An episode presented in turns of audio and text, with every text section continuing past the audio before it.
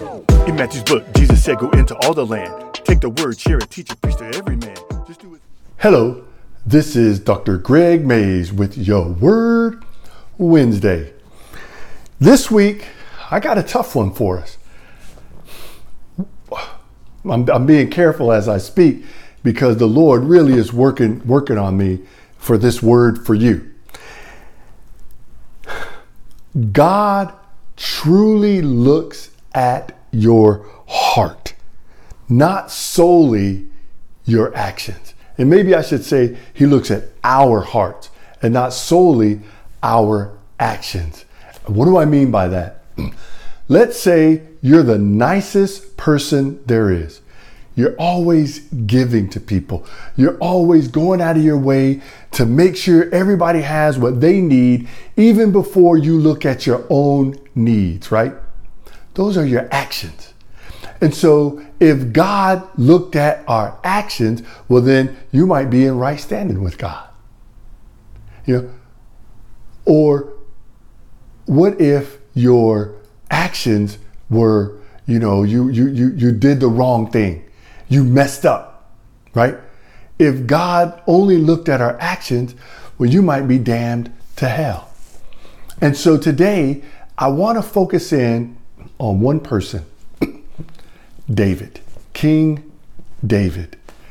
King David's life is a reminder to us that God looks at our heart and not solely our actions. And why do I keep saying the word solely? Because your sin has consequences. So he does look at your actions. What I keep saying solely for is that he doesn't solely look at your actions. He looks at your heart. When your heart and your actions line up, well then that's that's one thing. When your heart and your actions are a little bit off, in other words, oh, thank you, Lord, He's just working on me. You know when Jesus said, uh, people will say to me, Lord, Lord, did we not cast out demons in your name and do this and do that in your name? And Jesus is going to say, I never knew you. Depart from me, you evildoers. Those people, their actions looked like they were following God. But then he says, and some will say, uh, he will say, "You when I was hungry, you fed me, and when I was, you know, uh, uh, cl- un- I didn't have any clothes on, you clothed me. When I did it, and and, and people will say, well, well, Lord, when did we do that?" Because they're so focused on just trying to live for, for the Lord, they don't co- consider that they're making that, that they're doing that. And Jesus said, Whatever you did it for the least of these, you did it to me. You see, their heart, God was looking at their heart not solely their actions. Their actions were good. Their heart was pure. And they so much so that they just felt, hey, that's normal. That's what we're supposed to do. So, so I want to talk about David. And I want to get into this piece where David was already kind of messing stuff up, right? He was, he was, David was, was, was always destined to have some struggles, you know? And, and so watch this.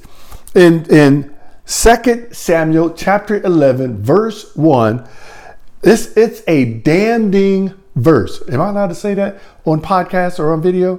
Well, well, I said it. Anyway, in the spring at the time when kings go off to war, David was the king.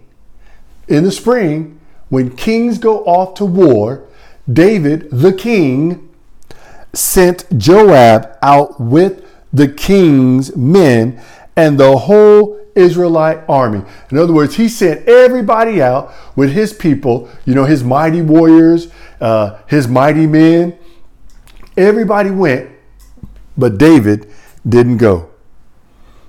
It said he, he, he sent them, and they out there just destroying stuff. Watch this. One evening, David got up from his bed and walked around on the roof of the palace. From the roof, he saw a woman bathing. Now, a few weeks ago, I talked about your thought life. Well, your thought life and your eye life can be very similar. When you look at something you know you're not supposed to look at, look away and don't look back. That's that thought life. That's what David should have done, but he didn't do that. And so we know the story of David and Bathsheba. And if you don't know, go into 2 Samuel chapter 11 and read chapter 11 in its entirety and chapter 12 in its entirety. Because it's going to give you kind of what David did wrong and then how he responded. His response is very important. All right. And so let's take a look at David's sin. Now, we're very familiar with David's sin with Bathsheba. And I've talked to you about David's sin with killing Uriah the Hittite. Uriah the Hittite was one of David's mighty warriors. He wasn't one of the three, the mighty men, but he was one of the top or one of the 30. And so, David, I want you to understand the depths of this sin. Think of one of your closest friends, somebody that you trust with your life, all right? And and you had them killed so that you could have undiscovered sexual relations with his wife or with her husband. You, you see what I'm saying? This is the level of sin that David did. And watch this. What did God call David? A man after his own heart. He told Samuel when Samuel went to anoint David, he went to go anoint Jesse's son. God said that I have stripped Saul and I have sought a man after my own heart. Listen to me. God loves you. And God's love for you is not based solely on your actions. I, I, need you to get this because so many of you are telling yourself, I'm not worthy. I've done this and this and this. Yeah, I love the Lord. I love Him with all my heart. I want to serve Him like crazy. But all these things that I've done, and what I'm trying to teach you today is yes, it's going to be consequences for your sin. There were consequences for David's sin. The baby that was conceived in his sin died. His son ran him out and took over his the palace and started sleeping with his uh, concubines. Right? These are things that God said would happen. David had a lot of struggles, but he always stayed true to God. Even, even, even though he kind of messed up there, he always stays true to God. Will you stay true to God? No, you don't keep doing all those things. No, you repent, turn, but trust God. God will, He will be more than enough. He will save you. He will, I wanted to say, I was going to say consume, but that's not what I mean. So that's why I'm struggling with the word. God is more than enough. He's going to spare your life for His sake. So don't dwell on your sin. Don't stay in your sin, but don't dwell on your sin. Be mindful of this reality. God does not look solely at your actions. He's looking at your heart. Do you love him? Do you really love him?